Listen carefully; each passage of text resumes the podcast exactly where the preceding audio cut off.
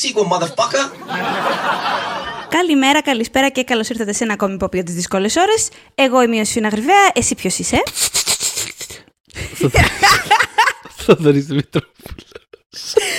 Θοδωρής Δημητρόπουλος. Τώρα αυτό ήταν αλλά Hannibal Lecter ή Θοδωρής Δημητρόπουλος προσπαθεί να ξεφύγει από το Hannibal Lecter. Είναι αυτά δύο. Δηλαδή κάπου εκεί μέσα είναι αυτό. Αυτός ο ήχος. Ωραία ήχη. Ωραία, είχε ξεκινήσουμε με ωραίους ήχους. Αυτό. λοιπόν, να μπούμε κατευθείαν στο, στο ψητό, γιατί. Στο ψητό, ε. γιορτάζουμε- Στο ψι... Να το βλέπεις. Πω, πω, Θα- πόσα μάντζ έχουν να Θα, γίνουν. θα σε πάει, αυτό το θα podcast. πάει πάρα πολύ καλά αυτό το επεισόδιο. Έχουν κλείσει 30 χρόνια από, το, από την κυκλοφορία του ε, Silence of the Lambs, Σιωπή των Αμνών. Ένα κλασικό Valentine's Day special. Έτσι, Αυτό το ήθελα πούμε. να πω. Ναι, ναι, ναι. Φα- ναι εντάξει. Ήταν ε, μ, επιλογή του, προσωπική επιλογή του Jonathan Demme, του σκηνοθέτη, να βγει β- βαλεντίνικα. Και ξέρεις, τις προάλλες που, που είχαμε Βαλεντίνο, να πούμε ότι αυτό το επεισόδιο ηχογραφείται, ξέρω εγώ, τρεις μέρες μετά, ήταν ρε παιδί μου, ήταν από τα πράγματα που, που μου ήρθαν στο μυαλό ότι, α, ξέρεις. Αλλά ο, ο Ντέμι είναι πολύ, ε, είχε πολύ, είχε full τάση κι- κι- να, Ναι. να, να καταπιάνεται με ειδικά μια περίοδο της καριέρας του με κάπως ατέρια στα ζευγάρια. Δηλαδή την περίοδο ακριβώς εκεί, γύρω από, το, γύρω από τον Χάνιμπαλ, ακριβώς πριν μάλλον, το είχε ζήσει με, τις, ε, με κάποιες ε, ρομαντικές κομμωδίες και σκρούμπολ κομμωδίες που έκανε, οπότε τι πιο ατέριαστο από μια πράκτορα του FBI, ανερχόμενη ας πούμε και έναν κανίβαλο. Είναι- Νομίζω ότι Είναι ένας από φοβερό τους άμα λόγους... το, α- άμα το δεις, στη, άμα το δεις ας πούμε, στη, στην πορεία της ε, φιλμογραφίας του. Είναι, είναι, πραγματικά, είναι πραγματικά παρανοϊκό ρε παιδί μου. Δηλαδή όντως ε, θα μπορούσε, ξέρεις, σε, ένα- σε ένα παράλληλο σύμπαν θα μπορούσε αυτό το πράγμα να, είναι, να έχει quirky στοιχεία μέσα ή να είναι οτιδήποτε ξέρω και να Ω, είναι βέβαια. Ένα ατέριαστο. Γιατί πραγματικά οι, οι, οι αμέσως, προηγου, οι αμέσως δύο με προηγούμενες ταινίες του που είναι το Married to the Mob με τη, Ναι, ναι, ναι, με τη Michelle Pfeiffer. Pfeiffer και το Something Wild. Το οποίο αγαπώ πάρα πολύ. Το οποίο κι εγώ- Something ναι, Wild. ναι, Μ' αρέσει πάρα πολύ. είναι- ναι, να είναι- το δείτε όποιος δεν το έχει δει. Ε, ε, πραγματικά είναι από αυτές τις ταινίες που ξέρεις 9 στις 10 φορές ε, δεν δεν μπορώ, δεν τις αντέχω. Ναι, ναι, Που ναι. είναι, ναι, είναι ναι. τόσο quirky και αυτή είναι τόσο τρελή, είναι τόσο. είναι απίστευτο. Του αλλάζει τη ζωή, μιλάμε, ξέρεις. ε, του τύπου. Αλλά, αλλά όχι, λειτουργεί γιατί όπως και όλα όσα έκανε ο Ντέμι έχει μέσα. πά- ξέρεις, είναι πάρα πολύ. Έχει ρε παιδί μου μια καρδιά που χτυπάει, ξέρω εγώ, πάρα πολύ. Μια το οποίο- καρδιά, ένα μπαλμό. Οπ, γενικά ο Ντέμι όπου έβρισκε την ανθρωπιά και σε ιστορίες σαν του, του Χάρης, εδώ στο Σιωπή των Αμνών, κέντραρε πάνω της. Την έβαζε σε πολύ βασική Αυτό. έτσι. Ή- Ήταν πάντα ο πυρήνας των ταινιών του. Και αυτό, κά- σε κάποιες ιστορίες ήταν πιο αναμενόμενο από άλλες. Αυτό είναι όλο. Αλλά Ε. αυτό, αν υπάρχει, νομίζω ότι αν υπάρχει ας πούμε μια κοινή, ένα thread ας πούμε, που ενώνει τις ταινίες του, του Ντέμι, είναι η καρδιά που λες και το πόσο φιλοπερίεργος και ενθουσιώδης ήταν ο ίδιος ως κινηματογραφιστής. Γιατί δεν μπορείς να πεις ότι αισθητικά οι ταινίες του έχουν μια πολύ ξεκάθαρη ταυτότητα όπως βλέπουμε σε άλλους σκηνοθέτες. Κοίτα, έχουν με την, ε, όχι με την έννοια ότι ούτως ή άλλως αλλάζει και ο ίδιος αρκετά συχνά το, το στυλ του. Ε, Μμ. Δηλαδή, ξέρεις, έχει το... Δηλαδή, από το, μπορεί να κάνει, ξέρεις, σκρούμπολ κομμωδίες, μπορεί να κάνει κάτι σαν τη σιωπή των αμνών, ε, μετά κάνει πιο, ας πούμε, πιο ακαδημαϊκά, οσκαρικά δράματα, μετά Μπορεί στο- να κάνει ντοκιμαντέρ, μπορεί ντοκιμαντέρ να κάνει... φυσικά, μουσικά ντοκιμαντέρ, ε, Μουσικά εμβληματικά ντοκιμαντέρ, κιόλας. ακριβώς. Ε, το ακριβώς. στο Rachel Getting Married ε, είναι σχεδόν. Ε, λες και είναι επηρεασμένο από το δόγμα 95, ξέρω εγώ αυτό που βλέπουμε. Δηλαδή γενικότερα αλλάζει διαρκώς. Υπάρχουν αυτά τα, το πολύ χαρακτηριστικό του που είναι αυτά τα, τα, τα κοντινά στα πρόσωπα των χαρακτήρων του. Δηλαδή αυτά, Ναι, αυτά, ναι, αυτά ναι. συνήθως κυκλοφορούν πάρα πολύ ως Ισχύει. ως υπογραφή του κάπως. Αλλά περισσότερο είναι όντως είναι, θεματι, είναι θεματικό και Ναι, γύρω από τους είναι, χαρακτήρες είναι αυτό το που vibe ενώνει του. τις ταινίες. Είναι το vibe, του, ναι. Και νομίζω ότι, όχι νομίζω βασικά, είμαι 100% σίγουρη ότι πέραν, επι- πέραν του γεγονός ο- το- ότι όπως είπες ήταν παντός καιρού Μμμ. και ξέρεις, ε, παντός είδους ας πούμε, ε, Ναι. εμ, θα κόλλαγε ούτως ή άλλως πολύ στο σημερινό σινεμά, δηλαδή στο σινεμά που δεν είναι η πλευρά η υπερηρωική και το blockbuster, Μμμ. Και είχε πλάκα γιατί κάποια χρόνια πριν πεθάνει, είχε πει ότι ρε παιδί μου, του είχαν κάνει πρόταση, μια πρόταση από ένα στούντιο για μια ταινία που θα έκανε 85 εκατομμύρια. Δεν, δεν κατάφερα να, να μάθω ποια εννοούσε ή τι, γιατί δεν αναφέρε ο ίδιος. Αλλά είχε πει, ξέρεις ότι είναι τώρα αυτές οι εποχές για να ξοδεύουμε τόσα πολλά λεφτά ρε για μια ταινία. ξέρεις, οπότε δε, μάλλον δεν θα καταπιανόταν με ένα Wonder Woman, θέλω να πω. Πεινάνε, ρε παιδιά, δηλαδή κρίμα είναι, ξέρεις. Ναι, άνθρωποι πεινάνε. Αλλά ας πούμε, στο, στην άλλη πλευρά του, του σινεμά που έχουμε τα τελευταία χρόνια πάρα πολύ όμορφα και ζεστά πράγματα στον ανεξάρτητο κινηματογράφο, mm. ε, θα κολούσε πάρα πολύ. Και μπορεί να το βλέπαμε και στην τηλεόραση, πιστεύω. Ε, δηλαδή υπήρχε... Σίγουρα. Θα είχε, το βλέπα και αυτό. Είχε μια, πάρει μια σειρά για κάτι. Είχε πάρει αυτή την κατεύθυνση ούτως ή άλλω. Δηλαδή, ούτως ή άλλως ψηλοσκηνοθετούσε mm. και κάτι random επεισόδια έτσι προς το τέλος της καριέρας του. Δηλαδή, είχε κάνει. Θυμάμαι κιόλας τη μέρα που Τη μέρα που πέθανε, τη μέρα που πέθανε ήταν να προβληθεί ένα επεισόδιο του 7 Seconds που είχε σκηνοθετήσει. Δηλαδή ήταν ναι, τέτοια ναι, ναι. σύμπτωση. Να πω γενικότερα ότι μιλάμε για τη σιωπή των αμνών, αλλά μιλάμε και για τον Τζόναθαν Ντέμι, ο οποίος είναι ο σκηνοθέτης προφανώς της σιωπής των αμνών, αλλά έχει γυρίσει πάρα πολύ γνωστές ταινίες όπως το Φιλαδέλφια, το, το Rachel Getting Married, το, το Beloved που ήταν Oprah Winfrey ξέρεις, grande καταστάσεις εκεί μέσα στα, στα 90s ε, και γενικότερα... Το Something Wild θα ξαναπώ, δείτε το. Ε, το Something Wild. Και γενικότερα ε, είναι ένας σκηνοθέτης ο οποίος είχε ένα εκπληκτικό σερί σε κάποια φάση και ως καρικής επιτυχίας κιόλας. Δηλαδή όχι, ο, ο ίδιος κέρδισε το Oscar καλύτερης ταινίας και σκηνοθεσίε και τα πάντα θα τα πούμε αυτά μετά με τους επί αλλά γενικότερα οι ηθοποιοί που παίζαν στις ταινίες του είχαν πάντα τύχη. Δηλαδή υπάρχει ένα σερί, ας πούμε, 6-7 ταινιών που όλες ε, κάποιος ο οποίο προτείνεται κερδίζει Όσκαρ τι ταινίες του. Οπότε γενικότερα. Ναι, βγάζει πολύ ωραίες ερμηνείες από το, από το cast του. Ε, Και ε, βάσει όλων των μαρτυριών, με μία και μοναδική και πάλι δεν σκοτώνθηκαν. Αναφέρομαι στην ε, Goldie Hawn. Μπράβο, ναι, για το Swing Shift, που απλά είχαν, είχαν διαφορετική, βλέπαν διαφορετικά την ταινία και το που ας πούμε θέλει ο καθένας τους να, να προσανατολιστεί mm. ε, ως ενέργεια περισσότερο. Ε, γενικά, ένας από τους λόγους θεωρώ που έβγαζε και τόσο καλά αποτελέσματα από τους ηθοποιούς του ήταν γιατί δημιουργούσε ένα πολύ ασφαλές περιβάλλον στο σετ και μάλιστα με τον, ε, με τον Θοδωρή σκεφτήκαμε να κάνουμε, πέραν της επαιτίου της ταινίας, που εντάξει, mm. huge, λέγαμε πόσο ανάγκη είχαμε αυτές τις μέρες να μιλήσουμε για έναν δημιουργό, ο οποίος, ξέρεις ρε παιδί μου, δεν ε, σ' άρχισε στα χαστούκια, δεν σε κλείδωνε σε δωμάτια, δεν ξέρω εγώ, δεν, σου, δεν σε ανάγκαζε να είσαι ε, μέσα σε ένα αυτοκίνητο για το γύρισμα και να μην σε αφήνει να πας στην τουαλέτα. Δεν εκμεταλλευόταν ε, τη δύναμή του και τη θέση του, ας πούμε, στο επαγγελματικό χώρο για να, ναι, ναι, ναι. για να παίξει power plays μέχρι να κάνει Καθόλου, ακόμα χειρότερα πράγματα. Τέτοιο, τίποτα τέτοιο. Τίποτα τέτοιο. Και λέγαμε, ναι, και λέγαμε το Θοδωρή, τι, αχ, επειδή είχαν σκάσει και τα νέα για τον για τον Whedon. Για τον Whedon. Ε, πάρα πολύ γι' αυτό. Δεν θα ήθελα πολύ να γράψω κάτι στο One Man. Θα δω τι θα προλάβω και πότε. Ναι. Αλλά λέγαμε, μου λέει Θοδωρής, έχω τόσο ανάγκη να μιλήσω για έναν άνθρωπο σαν τον Jonathan Demi και του λέω να κάνουμε ένα podcast κάποια στιγμή για τους ε, καλούς ανθρώπους του Hollywood. Μια χαρά μας φτάνει μια ωρίτσα. δεν είναι παραπάνω. Εκεί μπαίνουν κάπου.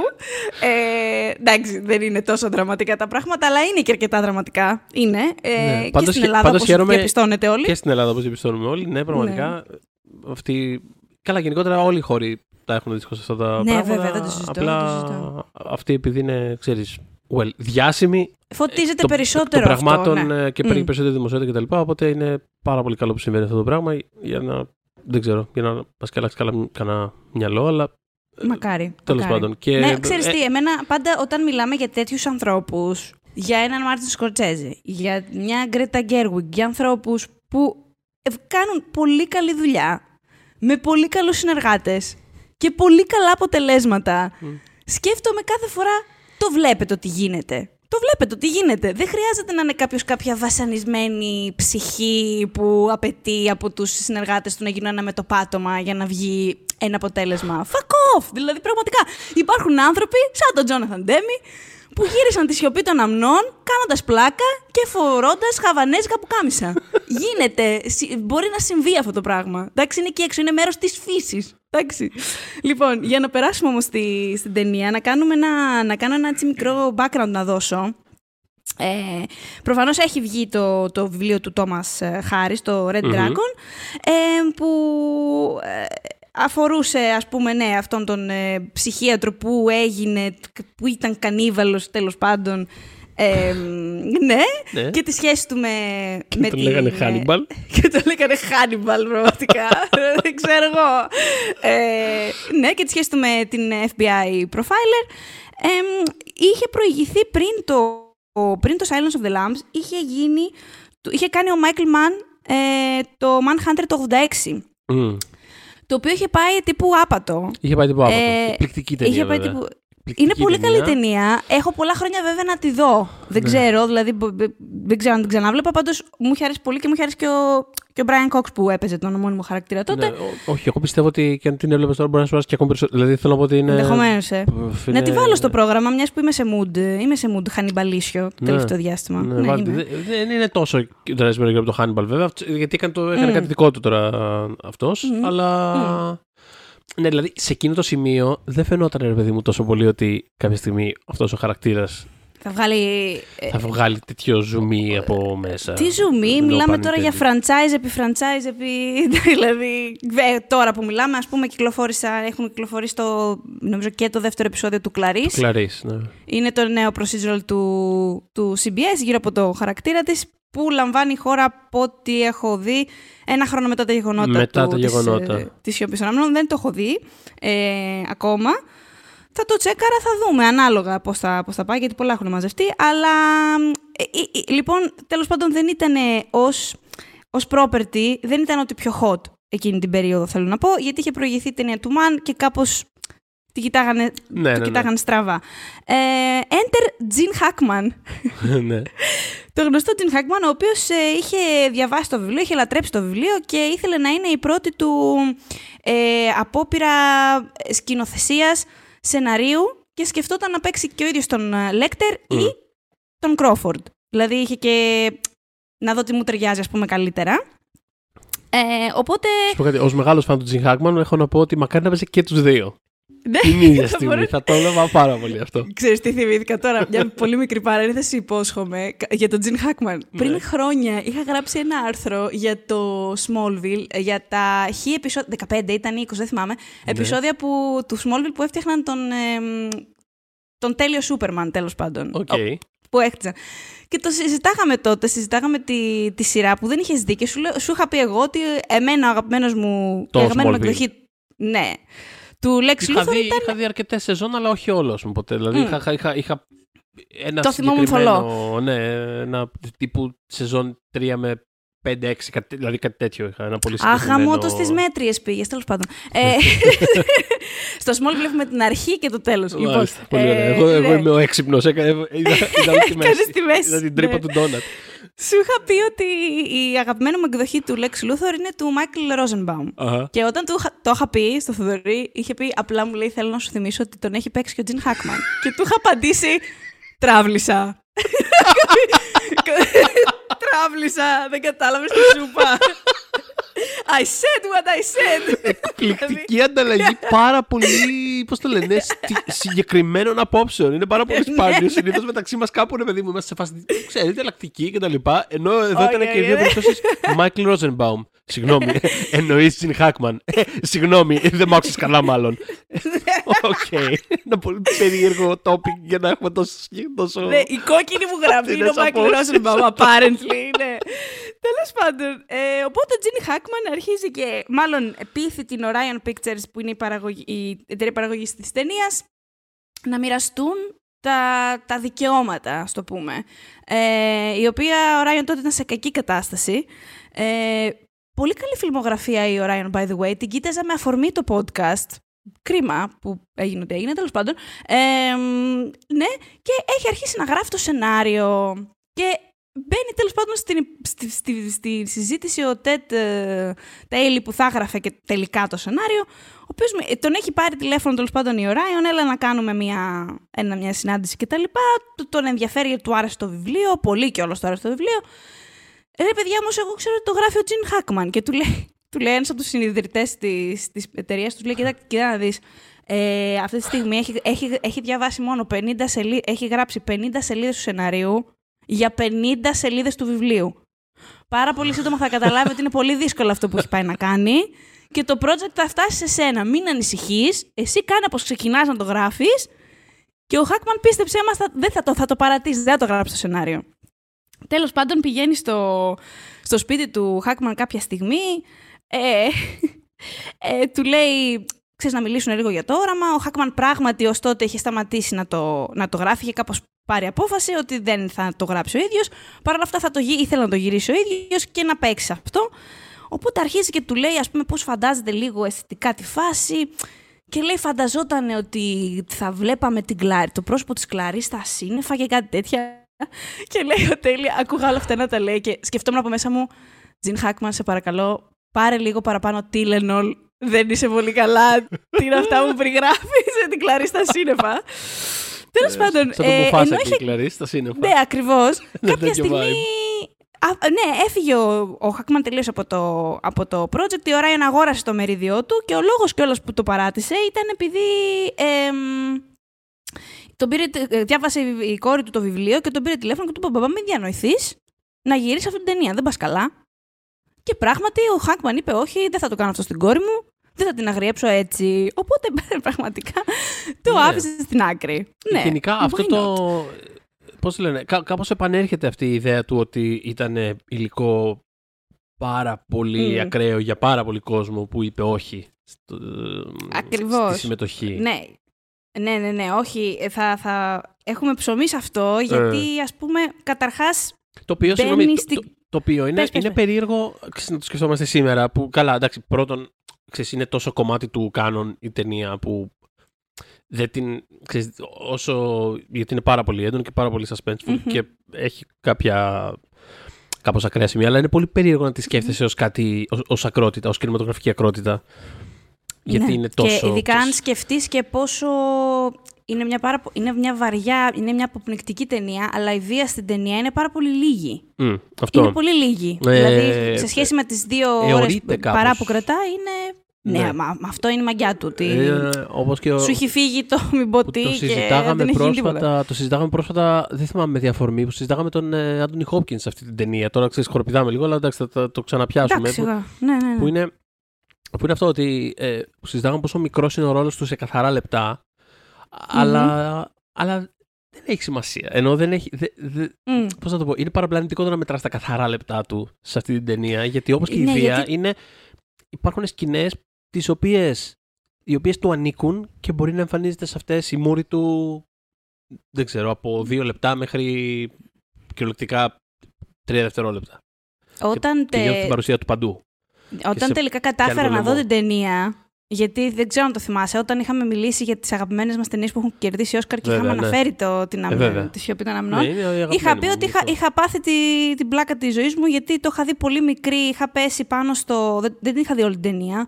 Γυρνώντας τα κανάλια, επειδή ήξερα ότι. Α, πρώτη μετάδοση τηλεοπτική σιωπή των αμνών. Ναι. Ξέρεις, Μέγκα, δεν κάνω λάθος κιόλας. Ε, είχα πέσει ακριβώς στη σκηνή προς το τέλος που κάνει το, τους φόνους, ας πούμε, τους δύο τους φύλακες mm-hmm. αστυνομικούς, είναι τόσο φορτισμένοι Δηλαδή, για, και το τονίζω γιατί είμαι άνθρωπος που έχω δει, έχω δει τόσα θρύλα στη ζωή μου. Τόσο τρόμο. Δε, δηλαδή και εκείνη την εποχή. Έβλεπα ήδη από μικρή και είχα πάθει τέτοιο κάζο που με, εγώ αυτή την ταινία έκανα χρόνια να τη δω από την αρχή της. Όταν λοιπόν τελικά την είδα, ναι. ε, ήταν εκπληκτικό, εντυπωσιακό με το πόσο λίγη βία είχε. Αλλά και το πώς κυρίευε εξ αρχής η παρουσία του Χάνιμπαλ την ταινία, χωρίς να είναι εκεί. Δηλαδή ήταν λίγο κάτι, για όποιον έχει διαβάσει Harry Potter, Πώς μέχρι να, γι, να σκάσει ο Voldemort να, να πάρει σώμα στο τέταρτο βιβλίο, ακούγα He who must not be named. Δηλαδή ξεκινάει η ταινία και είναι σε φάση. Ε, που κάπως ε, λένε στην Κλαρίς πώς να τον διαχειριστεί. Ε, μην τον κοιτάξεις έτσι, μην του πεις αυτό. Μπράβο, ε, αυτό. Είχε, φά, είχε φάει μια νοσοκόμα και όσο την έτρωγε, οι παλμοί του δεν είχαν ανέβει. Δηλαδή. Και Αποκτά μέχρι να τον δεις... ε, μυθολο, μυθολογικές διαστάσεις, κατευθείαν. Ακριβώς, και από την ακριβώς. ώρα που τον, και η κάμερα τον κοιτάζει με έναν τρόπο πάρα πολύ... Πώς να το πω, είναι περίεργο. Ας πούμε, δεν ξέρω αν έχεις δει το Hannibal του του Ridley Scott. Ναι, ναι, ναι, καμία σχέση. Που είναι άλλο πράγμα. Εγώ, Τελείω. Εγώ, εγώ διασκεδάζω πάρα πολύ με αυτήν την ταινία. Θεωρώ ξέρεις, απολαυστική μπουρδα, αλλά είναι άλλο πράγμα τελείως. Δηλαδή εκεί πέρα έχει αγκαλιάσει πλήρως το γεγονός ότι α, βασικά αυτός είναι ένας περίεργο. Που δεν, δεν χρειάζεται να αναρωτιόμαστε τίποτα γι' αυτόν. Πώς το κάνει, πώς ναι, πώς είναι εκεί. Είναι ο Χάνιμπαλ. Δεν θα αναρωτιέσαι. Είναι παντού. Είναι, είναι, είναι ένα large than. Ξέρεις, πράγμα. Ο Ντέμι τον κοιτάει αλλιώς, Δηλαδή, ξέρεις, βάζει όλα αυτά τα στοιχεία, τα, το, τον κάνει κάπως μύθο, αλλά ταυτόχρονα έχει και μια περιέργεια μέσω της Κλαρής.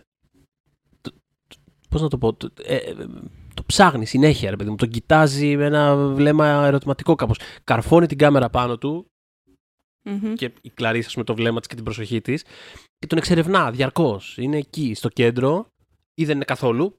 Έχει σχεδόν το ίδιο ναι, ναι, ναι, ναι. Mm-hmm. Ε, αλλά δεν, δεν είναι ποτέ, ρε παιδί μου, ξέρεις, slapstick, δεν είναι ποτέ καρτούν. Πώς να το πω. Είναι, είναι πάρα πολύ ενδιαφέρουσα αυτή η ισορροπία που, που πετυχαίνει.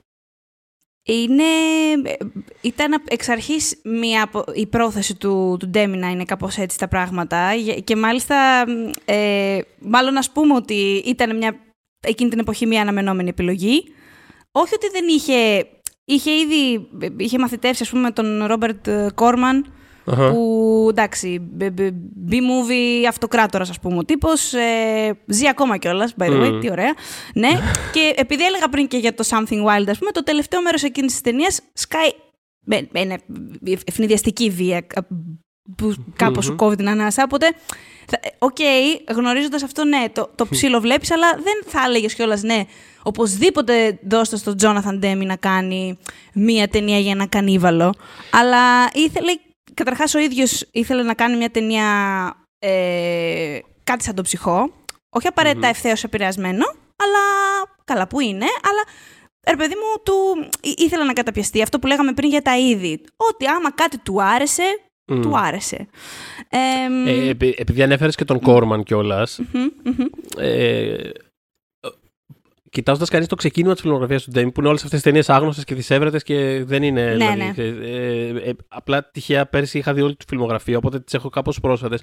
Οι, πρω, οι πρώτες αυτές ταινίες, δηλαδή το Crazy Mama με την ε, Cloris Litzman κιόλας. Ε, το Last Embrace. Είναι όλα αυτά. Είναι εντελώς διαφορετικές ταινίες μεταξύ τους. Δηλαδή το ένα είναι ένα συνωμοσυλλογικό θρύλο καταδίωξης. Το άλλο είναι, έχει, έχει κάνει ένα ε, prison movie γυναικών, ας πούμε. Δηλαδή έχει όλα αυτά είναι, ξέρεις, ε, work for hire φάση, αλλά είναι όλα το κοινό του στοιχείο είναι αυτό, ρε παιδί μου. Και εκεί μπαίνει το θέμα του Κόρμαν. Οι άνθρωποι που είχαν μαθητεύσει από τον Κόρμαν είχαν μάθει, ξέρεις, πώς να κάνουν ταινίες ε, γρήγορα, φτηνά, ε, efficiently, ναι, ναι, ναι. τύπου μάστορες, ρε παιδί μου. Θα βάλω εδώ πέρα, θα το φτιάξω, θα βάλω τα εργαλεία κάτω και θα στο φτιάξω. Τι θες να Μα γίνεται να μην του φαίνονται 85 εκατομμύρια πολλά του Ντέμι. Σου λέει φιλαράκι. Αυτό οπότε. Πλάκα οπότε, που κάνεις. Οπότε ξέρεις, είχε εξ αρχής ρε παιδί μου μια. κάπως στην καρδιά των ειδών. Τίποτε εντάξει, βασικά όλες τις ταινίες κατασκευαστικά.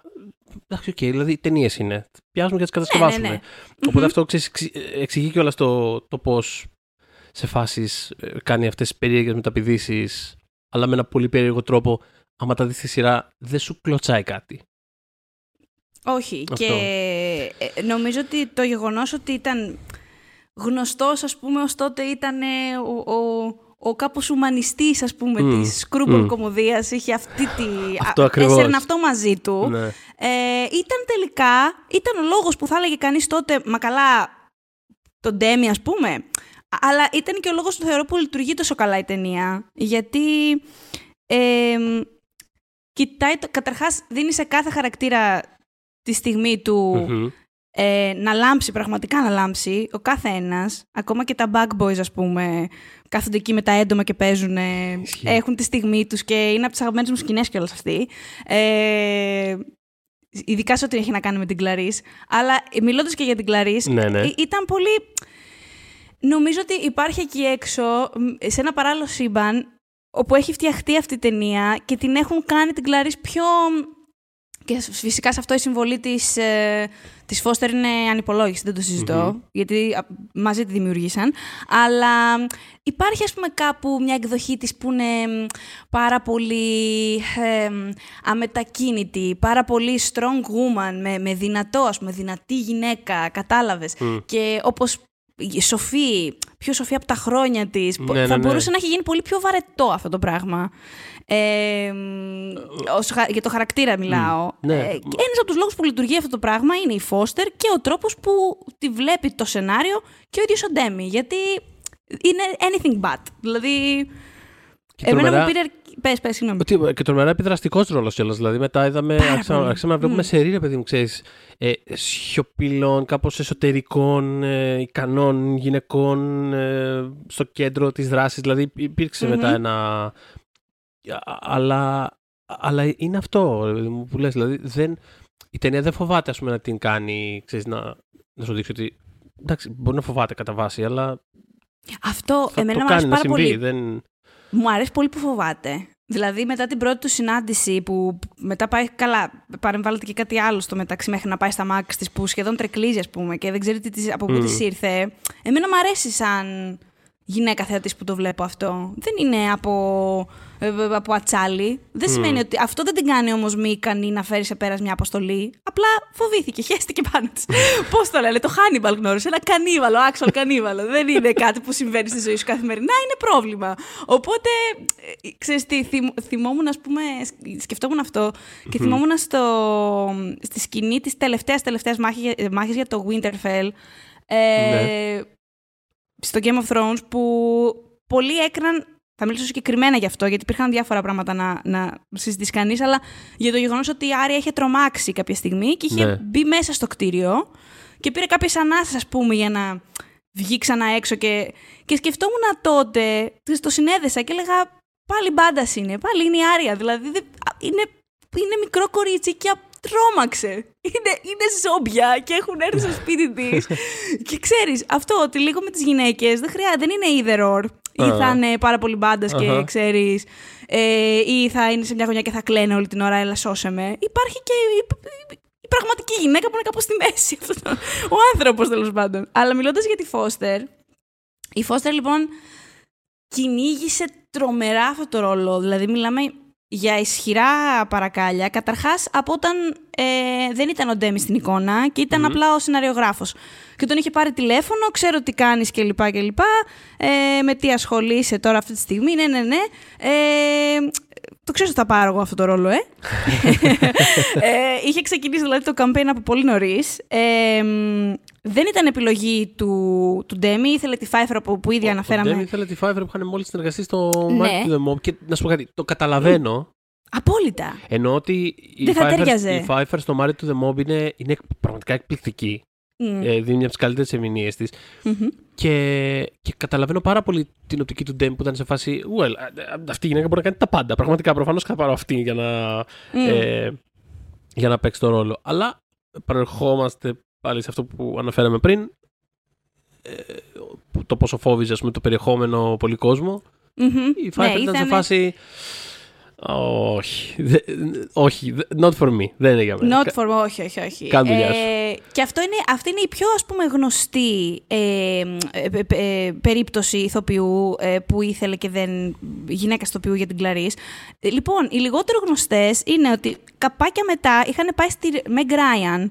Μμμ, μμμ, βεβαίως. Ε, η Ryan ήταν σε φάση σχεδόν προσβλήθηκε που της δόθηκε αυτό το σενάριο. δηλαδή ήταν σε άλλο επίπεδο από τη Fiverr. Δεν ήταν ότι το βλέπω αλλά δεν μου κάνει. Ήταν σε φάση καλά τώρα, seriously, τη φάση. Όχι.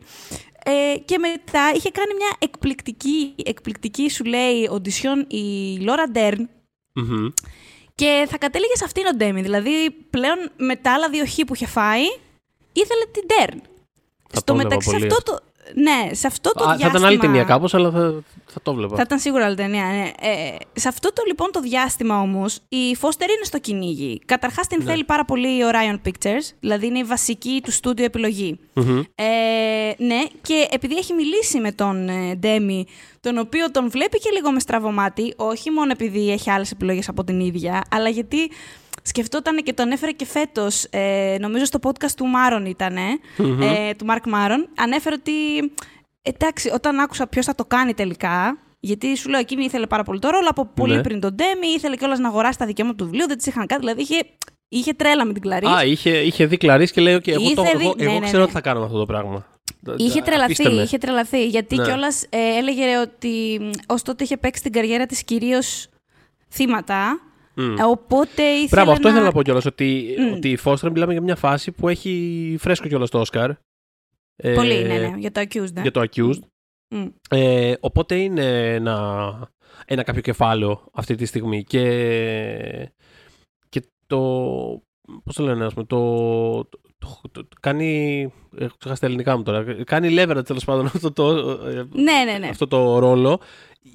Και έχει ένα πάρα πολύ δυνατό σερί, ας πούμε, στις, ε, στις αρχές των 90s, με, πολύ, δι- με κάποιες πολύ ταινίες, όχι, όχι όλες, ας πούμε, σπουδαίες, αλλά ταινίες που είναι καλή ρόλη, ρε παιδί μου, πώς να το πω, δηλαδή Ναι. πάνω της πάρα πολύ, μέχρι και την επαφή, ας πούμε, του, του φίλου μου, του, του Ζεμέκης. Ε, ήταν δηλαδή μια περίοδος εκεί στα early 90s που ξέρεις, ήταν πάρα πολύ πιθανό αν έβλεπες σινεμά τότε, αν έμπαινες Να τότε στη φάση βλέπεις του σινεμά, Μια ήταν- καλή ερμηνεία της. να ήταν- ναι, δηλαδή εμένα ήταν αγαπημένο μου ηθοποιός τότε. Δηλαδή τότε, Μμμ. τότε ξεκινώντας να βλέπω σινεμά, ήμουν σε φάση εντάξει, προφανώς αυτή είναι η καλύτερη ηθοποιός. Έτσι, έτσι δεν είναι. Ε, οπότε έλεγες στον. ε, ναι, ήθελε να παίξει κάποια που ε, αισθανόταν η ίδια ότι δεν είναι θύμα, γιατί προσπαθούσε να εξερευνήσει μέσα της γιατί την τραβούν τέτοιοι ρόλοι. Ω τότε, γιατί την τραβούσαν τέτοιοι ρόλοι. Οπότε ήθελε μια, κάποια σαν την Κλαρίς, Μμμ. ε, και είχε σκεφτεί, είχε μια εικόνα, όντως ήθελε να πάρει το, και το βιβλίο, δεν, δεν της είχε κάτσει. Ε, μ, και λέει, καλά τώρα αυτόν προσλάβανε τον τύπο που έκανε το μέρη του The Mob, αλήθεια. και έλεγε, θεωρούσε αυτό που λέγαμε πριν, ότι ο, θεωρούσε ότι μάλλον θα το πάει στην kids πλευρά του, στην Ναι. quirky πλευρά του και το φοβόταν πάρα πολύ, γιατί είχε μια αυτό συγκεκριμένη άποψη για την Κλαρίς και το σεβασμό που πρέπει να έχει ένας τέτοιος χαρακτήρας και τύπου. Πού, πού μπλέξαμε. Ναι. Ε, στο μεταξύ, λοιπόν, αρχίζει και του μιλάει, τον κυνηγάει, λαλαλά. Ο άλλος αντιστέκεται, αλλά του είπε κάποια στιγμή κάτι που του κάτσε στο μυαλό. Δηλαδή, του λέει, για μένα, του λέει, η ιστορία της σιωπή των αμνών και της Κλάρη συγκεκριμένα είναι μια, για μια γυναίκα που προσπαθεί να σώσει μια άλλη γυναίκα. Οπότε Μμμ. ξέρεις, και να ανέλθει μέσα σε ένα ε, περιβάλλον ανδροκρατούμενο, ε, θυσιάζοντας και πράγματα ε, και τη θηλυκότητά της και τη σεξουαλικότητά της και όλα αυτά. Οπότε του είχε κάτσει πάρα πολύ ε, και μάλιστα είχε πει σε μια συνέντευξή του, συνέντευξη, μια συνομιλία που είχε κάνει με τον ε, φίλο μας τον ε, Πολ Τόμας Άντερσον, Ναι. ε, ότι όταν, όταν λέει μου το είχε πει, είχα σκαλώσει, μου άρεσε πάρα πολύ αυτός σαν point of view. ας πούμε, Δεν το είχα σκεφτεί έτσι και νιώσα ότι βρήκα τη θεματική της ταινίας μου, ας πούμε. Αλλά δεν θα την προσλάμβανα. Ξέρεις, δεν μας- Επέμενε. Αλλά κάποια στιγμή λέει που είχε κάνει τέλος πάντων μία ακρόαση μαζί της, την έβλεπα λέει να περπατάει, να φεύγει στο διάδρομο και σκεφτόμουν. Ρε γαμώτο, στην Orion γενικά ξέρουν τι κάνουν. Πολύ καλά μου έχει φερθεί αυτό το στούντιο. Καλό κορίτσι φαίνεται. Γιατί όχι, θα την πάρω. Είναι καλή Ναι. ηθοποιός, είναι πολύ καλή ηθοποιός. Οπότε τέλος πάντων κλείνουμε τη Φώστερ. Ε, ο Χόπκινς ήταν ο επόμενος, ε, ο οποίος ε, είχε πάρει ο άνθρωπος το σενάριο στα χέρια του και διαβάζοντας μόνο τον τίτλο, νόμιζα ότι ήταν παραμύθι, μια παιδική ιστορία. Τέλος πάντων, η σιωπή των αμνών σου λέει κάτι με προβατάκια. Τι μου το στείλανε εμένα αυτό. Ε, το διαβάζει, παθαίνει το σοκ της ζωής του, λέει, και για τις επόμενες μέρες ρώτα για τον ατζέντη του. Είσαι σίγουρος ότι. Είσαι σίγουρος ότι μου το έχουν στείλει αυτό; Είσαι, είναι αληθινό, είναι, είσαι σίγουρος, γιατί επανερχόταν, ας πούμε. Ε, ήταν η πρώτη κιόλας επιλογή του σεναριογράφου, ενώ το στούντιο πήγαινε για Σον Κόνερι και έφαγε χ από Σον. Έφαγε χ από Σον. Ε, παρένθεση να πούμε, ο Σον Κόνερι ε, εκπληκτικό γούστο στο να απορρίπτει ρόλους. Δηλαδή, πραγματικά... Ρε φίλε, ναι, παι, Να σου πω κάτι. δηλαδή. Εννοώ, εντάξει, οκ. Εντάξει, iconic ήταν. Iconic έφυγε. Αλλά θέλω να πω, δηλαδή, Ναι, ναι, αρνήθηκε το Hannibal, αρνήθηκε το Μορφέα. δηλαδή, θέλω να πω, ξέρω εγώ, δύο από τις διασημότερες ταινίες Έτσι. των τελευταίων 30 χρόνων, ξέρω εγώ. Είναι, Δύο το, από το τις- παθαίνει. δύο από τις 10, ξέρω εγώ, τις έχει, τις έχει αρνηθεί. Και ο Νίκολα Κέιτζ έχει κάνει κάτι τέτοιο. Έχει αρνηθεί τον Άραγκον, ξέρω εγώ. Τον Άραγκον. Τον Τον Άραγκον. Άραγκον, αδέρφια, δηλαδή. δεν υπάρχει. Μετά τον Άραγκον δεν υπάρχει κάτι. Και ο Νίκολα Κέιτζ τον αρνήθηκε. Τέλος πάντων. Γι' αυτό είναι εικόνικο ορισμένοι άνθρωποι. Ε, μ, οπότε. Απλά Ε, με τον. Συγγνώμη, ναι. ε, ε, Ω, που στήριξα αυτή την παρακαλώ. παρένθεση, γιατί το Αχα. βρίσκω πάρα πολύ διασκεδαστικό ότι με τον Σον Κόνερι ε, ε, το payoff που είχε αυτό το πράγμα είναι το ότι απλά συμφώνησε να παίξει στο League of Extraordinary Gentlemen, το οποίο είναι αντικειμενικά μια φρικτή ταινία. Είναι μια Ε, πολύ κακή ταινία. Συμφώνησε να παίξει εκεί μόνο και μόνο γιατί ήταν σε φάση. Ε, τι άλλο είχε αρνηθεί ο Κόνερι, το, και τον, ε, και τον, ε, και τον Γκάνταλφ. Ε, Ναι, βεβαίως και τον καταλαβαίνετε. Δηλαδή θέλω να πω ότι. Μπράβο, αυτό το ξέχασα πριν. Δηλαδή τρεις τρεις, Πώς δεν αρνήθηκε τον Dumbledore, ξέρω εγώ. πραγματικά Πώς δεν- τρεις super iconic ρόλους και ήταν σε κάποια φάση. Τι να πω τώρα, όλα αυτά μου προτείνουν, κάτι θα ξέρουν όλοι αυτοί. Και ήταν σε φάση, άντε, ας το κάνω. Α παίξω ένα, ένα τέτοιο. Στο μυαλό του ήταν όλα ίδια αυτά, ξέρω εγώ. Και έτσι έπαιξε το λίγο ξέρω, ένα gentleman. Το βρίσκω πάντα πάρα πολύ διασκεδαστικό. Αλλά ναι. ε, Ε, δεν ξέρω ο ίδιος αν το βρίσκεται διασκεδαστικό. μάλλον όχι, και το σταμάτησε. Και Λοιπόν, βασικά, ναι, γενικώς θείο χωρέστον, αν γίνεται. Ε, το προσπερνάω αυτό. Ξέρεις τώρα, ναι. Ο Αναμάρτης πρώτα στον λίθο. Βαλέτο, ναι. Ε, οπότε έχουμε Hopkins, έχουμε, έχουμε Ντέμι, έχουμε, ναι, έχουμε και Φώστερ, οπότε δυνατά ξεκινάμε.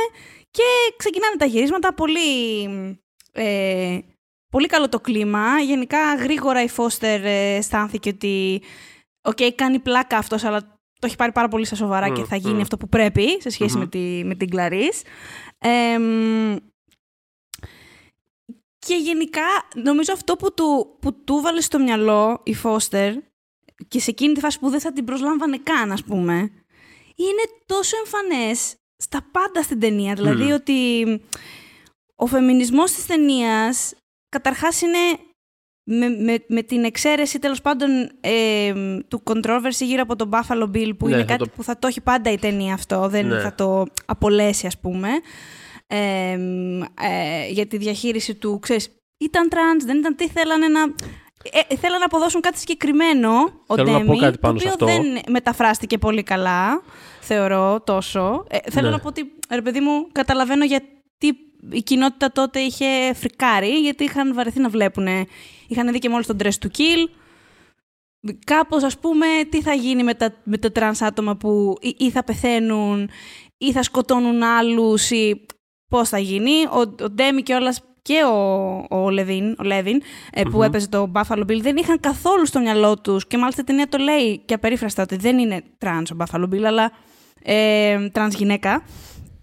Οι δυο τους το ανάποδο θέλανε να, να ουσιαστικά, όχι το ανάποδο, θέλανε να αποδώσουν ότι, κοίτα, αυτός είναι ένας ομοφοβικός τύπος στην ουσία, ο οποίος θέλει να πάρει τη γυναικεία δύναμη και να φτιάξει ένα ρούχο από γυναίκες, φαντάσου ας πούμε. Κάτι τε- ότι, ναι, ότι αυτό, α- από μισογυνισμό και ταυτόχρονα, ξέρεις, ε, ο- ομοφοβία του συμβαίνει όλο αυτό. Αλλά επειδή δεν είναι τόσο. Είναι μια πολύ εσωτερική σκέψη αυτή που δεν αποδίδεται τόσο απερίφραστα, ας πούμε, στην Θέλω, οθόνη. θέλω να πω σε αυτό. Τότε είχαν, ναι. Ε, θέλω Πες, να πες. πω πάνω σε αυτό. Μάλλον όχι εγώ. Ο Τζόναθαν Μμ. Ντέμι έχει να πει. Δεν ξέρω. Αφού την κάναμε αυτή την παρένθεση.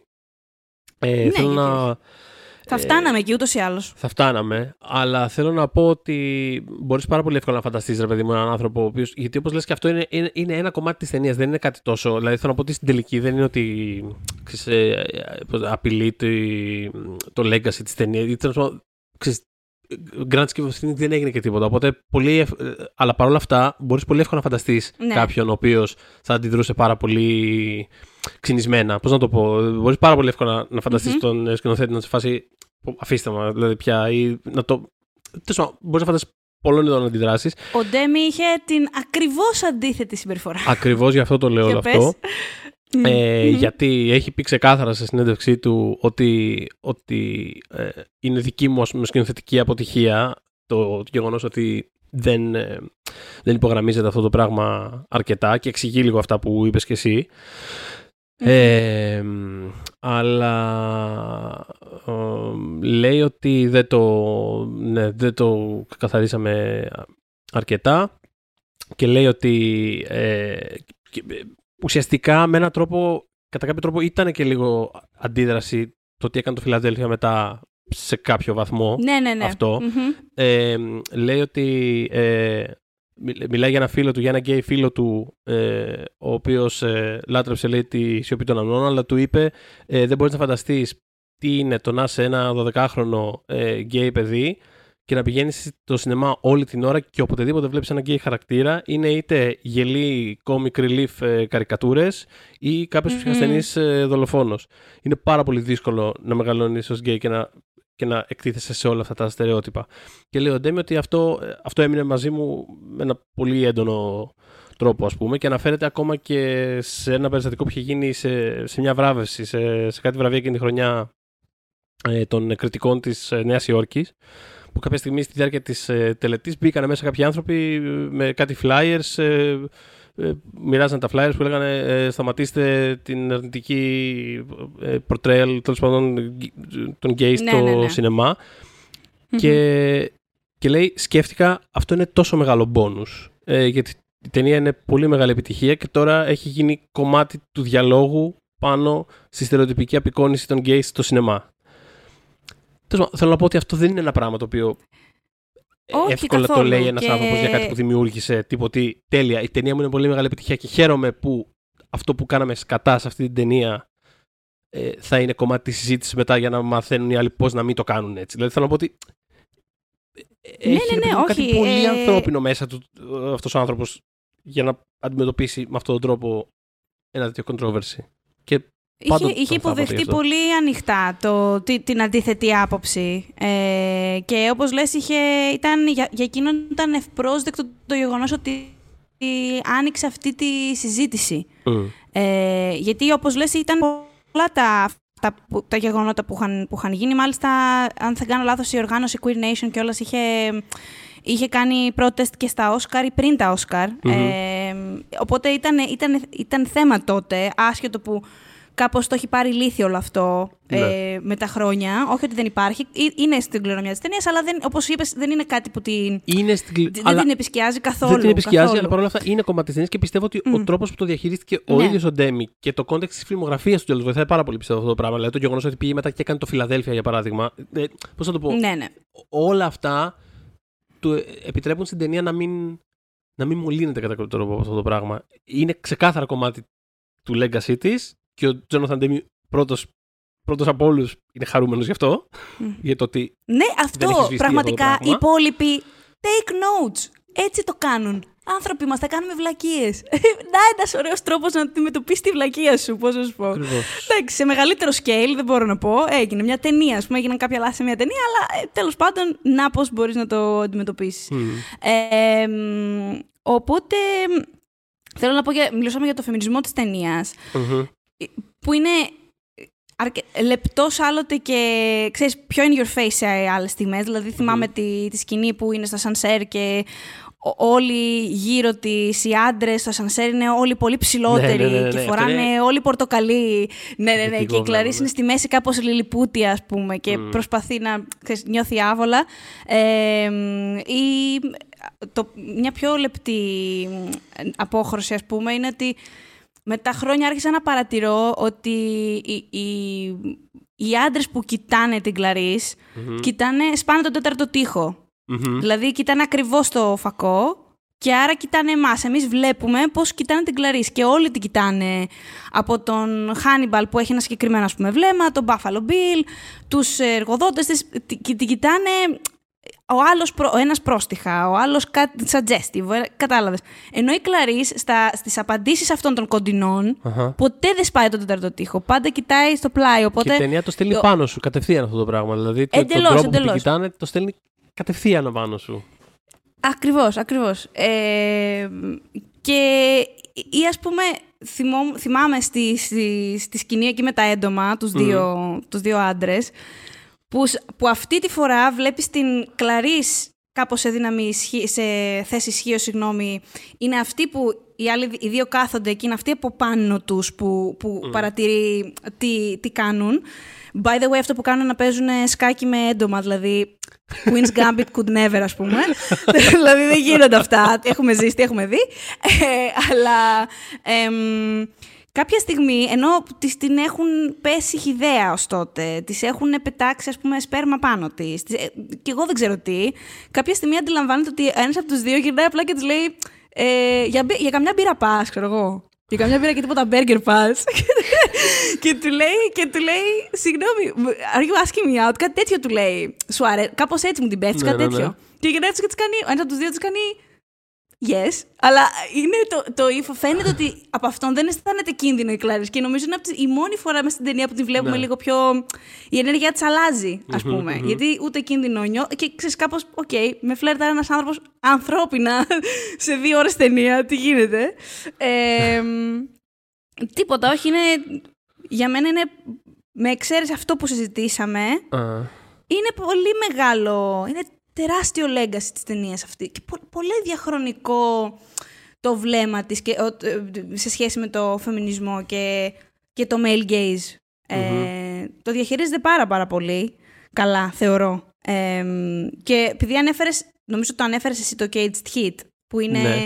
είναι η ταινία του Ντέμι, ε, που είναι μέσα σε μια φυλακή τέλος πάντων, ε, γυναικεία φυλακή, Αχα. και ο κακός ας πούμε της ταινίας είναι ένας ματάκιας ουσιαστικά. ναι. Θέλω να πω ότι να είναι κάτι που, που τον απασχολούσε από, από νωρίς στην καριέρα του. Μμμ. Ότι έβλεπε την αντρική ματιά με ένα συγκεκριμένο τρόπο. Δεν την καλόβλεπε, την έβλεπε πολύ με πλάγιο βλέμμα, ας πούμε, όπως η Κλαρή. Κοίτασε στο πλάι. Τύπου σας βλέπω τι κάνετε. Αφήστε, αφήστε τον κόσμο ήσυχο. Ε, Πάντα ξέρεις, πολύ χρησιμοποιούσε την επίκαιρο. κάμερα, πάντα χρησιμοποιούσε την κάμερα σαν βλέμμα, το οποίο είναι με, με, με τρόπους που δεν είναι πάντα πανομοιότυποι. Και, και αυτό είναι κάτι που, Μμ. επειδή ανέφερες και πιο πριν τον ε, Paul Thomas Anderson κιόλας, είναι Μμ. κάτι που. ε, όχι, όχι ίδιο πράγμα, αλλά το. ε, Πώς το λένε, τι, αυτό το, το συνεχές ψάξιμο του πώς μέσα από το composition ας πούμε, των πλάνων θα δημιουργήσει ε, ε, πώς, ανάπτυξη χαρακτήρων και τον κόσμο του κάθε χαρακτήρα είναι κάτι που ο Πολ Τόμας Άντερσον που είναι δηλωμένος τεράστιος θαυμαστής του Ντέμι δηλαδή είναι ο Ναι, τον λάτρευε. Είναι αγαπημένος του σκηνοθέτης, νομίζω έχει πει. ναι. σκηνοθέτης Μμ. ε, είναι κάτι που σίγουρα ας πούμε, το πήρε από αυτόν και, και, και είναι πολύ σημαντικό το πόσο τον λατρεύει ο Πολ Τόμας Άντερσον γιατί όπως είπες είναι από τους σκηνοθέτες που δεν έχουν ρε παιδί μου ξέρεις, κάποιο 100% πασιφανές οπτικό στυλ. Οπότε ξέρεις, όταν Μμ. εμφανίζεται ένας τέτοιος σκηνοθέτης και είναι σε φάση, ναι, ναι, ναι, ο Τζόναθαν Ντέμι, ο αγαπημένος μου σκηνοθέτης. Και είναι όλοι ο Τζόναθαν Ντέμι αυτός που έχει κάνει τα, αυτά τα οσκαρικά. Τα... Γιατί; Δεν θέλω να πω ότι βοηθάει πάρα πολύ τη, τη συζήτηση του. Όχι, έχεις δίκιο. ε, ε, ναι, οπότε ένας ακόμα λόγος να αγαπάω τον Πολ Τόμας Άντερσον. Γιατί πραγματικά και εμένα. Μμ. Δηλαδή τον λατρεύω, τον λατρεύω τον, ε, τον Ντέμι, όπως είπαμε και νωρίτερα. Ε, Και αυτός λατρεύει τους ηθοποιούς του. Έλεγε Μπράβο. ότι γι' αυτό αγαπάει Για τους πάρα ηθοποιούς πολύ να τα, τα close-ups. Γιατί ε, λέει είμαι ερωτευμένος με τους ηθοποιούς και έτσι μπορούν να δώσουν μια εσωτερικότητα ακόμα μεγαλύτερη στο, στο ρόλο τους. Οπότε προσέξτε το, ο καθένας μέσα σε αυτή την ταινία έχει κοντινό. Δηλαδή, και κάπως έτσι βρίσκει και την ανθρωπιά μέσα τους. Ακόμα και σε έναν άνθρωπο σαν τον Χάνιμπαλ, ας πούμε. Που όπως είπες, να, όχι όπως είπες, και όπως είδαμε, δηλαδή α- ο αμέσως επόμενος σκηνοθέτης που καταπιάστηκε με το Χάνιμπαλ, ο Ρίτλι Σκοτ έκανε κάτι άλλο. Όπως είπες. Άλλο, άλλο, τελείως. Και μετά άλλο ξέφυγε τελείως. τελείως η φάση, ρε παιδί μου. Δηλαδή, και- ε, δηλαδή Από πολλές απόψεις από πολλές απόψεις. δηλαδή, υπάρχει και το. δηλαδή, Πραγματικά. υπήρξε μετά ένα fascination με τον ε, Hannibal που άλλες φορές Μμμ. κατέληξε σε φιάσκα, άλλες φορές κατέληξε σε κάτι καλλιτεχνικά θριαμβευτικό όπως το Hannibal, κατά τη γνώμη μου. Το... Ναι, το, τη το σειρά. έμβηση. Αλλά Τέλειο. άλλο πράγμα όμως. Δηλαδή, θέλω να πω ότι πατήσανε αλλού πλέον μετά. Δηλαδή, το πήγανε σε άλλο. Σε, Να σου σε πω άλλο όμως level. κάτι. Ναι, βέβαια. Ένα πολύ σο- σωστό πράγμα που έκανε η σειρά, Ναι. παρότι τη λέγανε και Hannibal και το σκεφτόμουν πραγματικά από το πρώτο επεισόδιο, Ναι. είναι ότι ο main, ο χαρακτήρας της ο βασικός, δεν είναι ο Hannibal. Α, Όπως και στο Μπράβο. τέτοιο και στη, στη σιωπή των αμνών, ο, είναι η Κλαρίς. Η βασική, Ναι. το point of view σου είναι αυτό. Προφανώς εννοείται ότι σε μια σειρά, εντάξει, ε, περνάγαμε και στην οπτική του, του ίδιου του Hannibal, αλλά ο Will Graham είναι, είναι ο πρωταγωνιστής. Δεν πρέπει να κάνεις το λάθος να μπερδέψεις τη δημοφιλία και το fascination με ένα χαρακτήρα με το ακριβώς. γεγονός ότι δεν μπορεί, να, δεν μπορεί να στηρίξει αφήγηση απάνω του. Δεν μπορεί να είναι αυτός Ευχαριστώ. το κέντρο. Ευχαριστώ, Θοδωρή. Δεν γίνεται. Είναι αυτός που τον βλέπουν οι άλλοι. Είναι, τον έχεις εκεί για να αντιδρούν οι άλλοι απέναντί του και δίπλα του. Ακριβώς.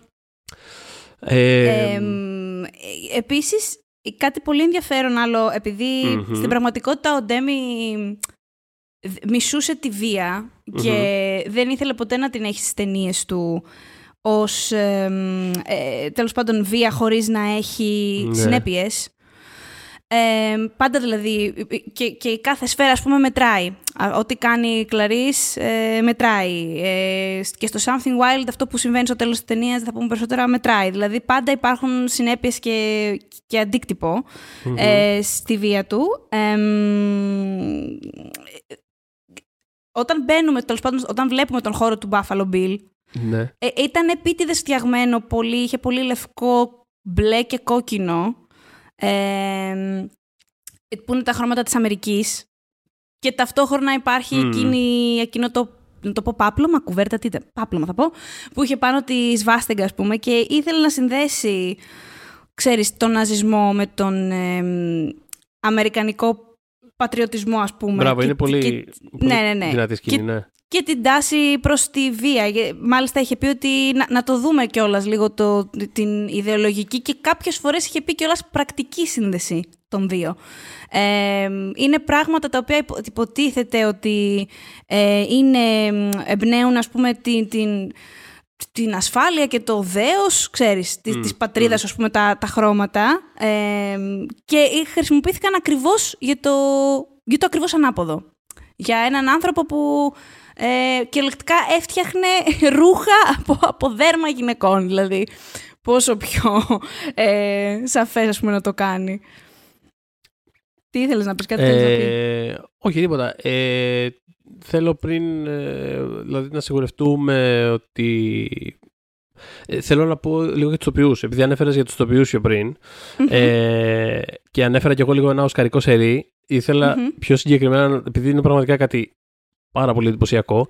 Ε, το ότι από το 80 μέχρι το 93 έχει γυρίσει έξι ε, narrative ταινίες, έχει γυρίσει και το ντοκιμαντέρ στο διάμεσο, αλλά τέλος πάντων έξι narrative ταινιες με την εξαίρεση του Something Wild, το οποίο εντάξει Something Wild ενώ τι να κάνεις Ε, οι υπόλοιπες προτάθηκαν όλες για κάποιο ερμηνευτικό Όσκαρ, το οποίο είναι πραγματικά ένα τρομερά εντυπωσιακό σερί. Δηλαδή το Melvin and Howard, που είναι η αγαπημένη μου ταινία του, ε, του 1980.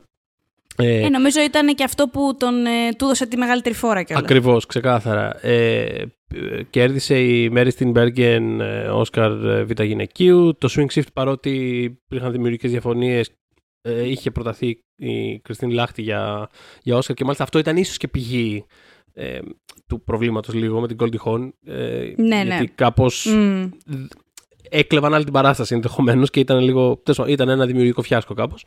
Ε, το Mario to the Mob, ε, ο Dean Stockwell προτάθηκε για β' Μετά το Silence of the Lambs τα πήρε όλα και έφυγε και, και μετά είχαμε και τη Φιλαδέλφια ε, με τον ε, Tom Hanks. Δηλαδή υπάρχει ένα τρομερό, όχι ότι ας πούμε αν δεν ήταν προταθεί για Όσκαρ θα άλλαζε το πόσο νοιάζεται και το πόσο φροντίζει τους τοπίου του, αλλά υπάρχει ένα τρομερό σερί, ρε παιδί μου, και είναι πάρα πολλοί από αυτούς είναι ρόλοι που δεν περιμένεις.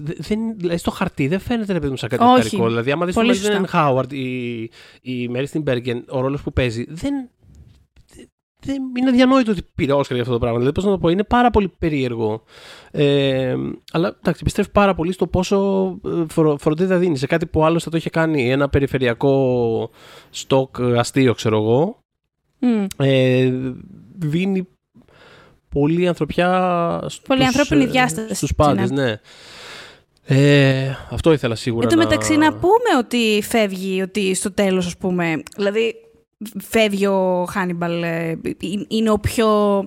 Επειδή τώρα λέγαμε για, για βία χωρίς συνέπειες, ε, σκέψου λίγο ότι στο τέλος ποιος είναι αυτός που που δραπετεύει, που, που είναι πιο, mm. πιο ελεύθερος από όλους. Δηλαδή, σίγουρα δεν είναι η Κλαρίς, παρότι την αφήνει να... Της λέει, τη διαβεβαιώνει τέλος πάντων ότι δεν πρόκειται να σε ξανακυνηγήσω, είσαι free. Ε, αλλά καταλαβαίνεις ότι έχει ε, ε, μία, ε, ένα γολγοθά άλλου τύπου μπροστά της, mm-hmm, με το mm-hmm. επάγγελμα που έχει επιλέξει να κάνει κλπ. Ε, με τον Buffalo Bill έγινε ό,τι έγινε στο τέλος, που ο Buffalo Bill, ας πούμε, είναι το, είναι το, το ισότιμο του, του white trash, ας πούμε, στην ταινία.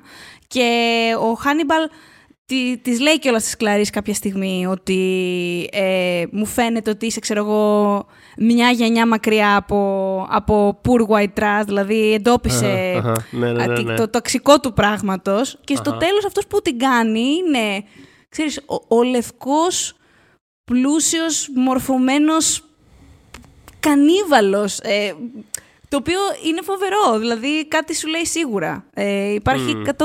100% σχολιασμός σε αυτό, ότι, δηλαδή δεν θα μπορούσες ας πούμε, να, να βάλεις έναν μαύρο ηθοποιό εκείνη την εποχή ε, να παίξει τον ε, Hannibal. Θα είχε χάσει όλο του το... Όλο το subtext θα είχε, subtext, συγγνώμη, θα είχε εξαφανιστεί. Τίποτα, ήθελα σίγουρα να πω αυτό. Και κλείνοντας, να αναφέρουμε, οπωσδήποτε τα έχουμε ξαναπεί, αλλά να θυμίσουμε ότι Είχε, είχε κάνει ένα μικρό χαμό στα Όσκαρ. Ναι, ναι, ναι. Ε, παραμένει μία από τις τρεις ταινίες που έχουν πάρει τα πέντε μεγάλα Όσκαρ.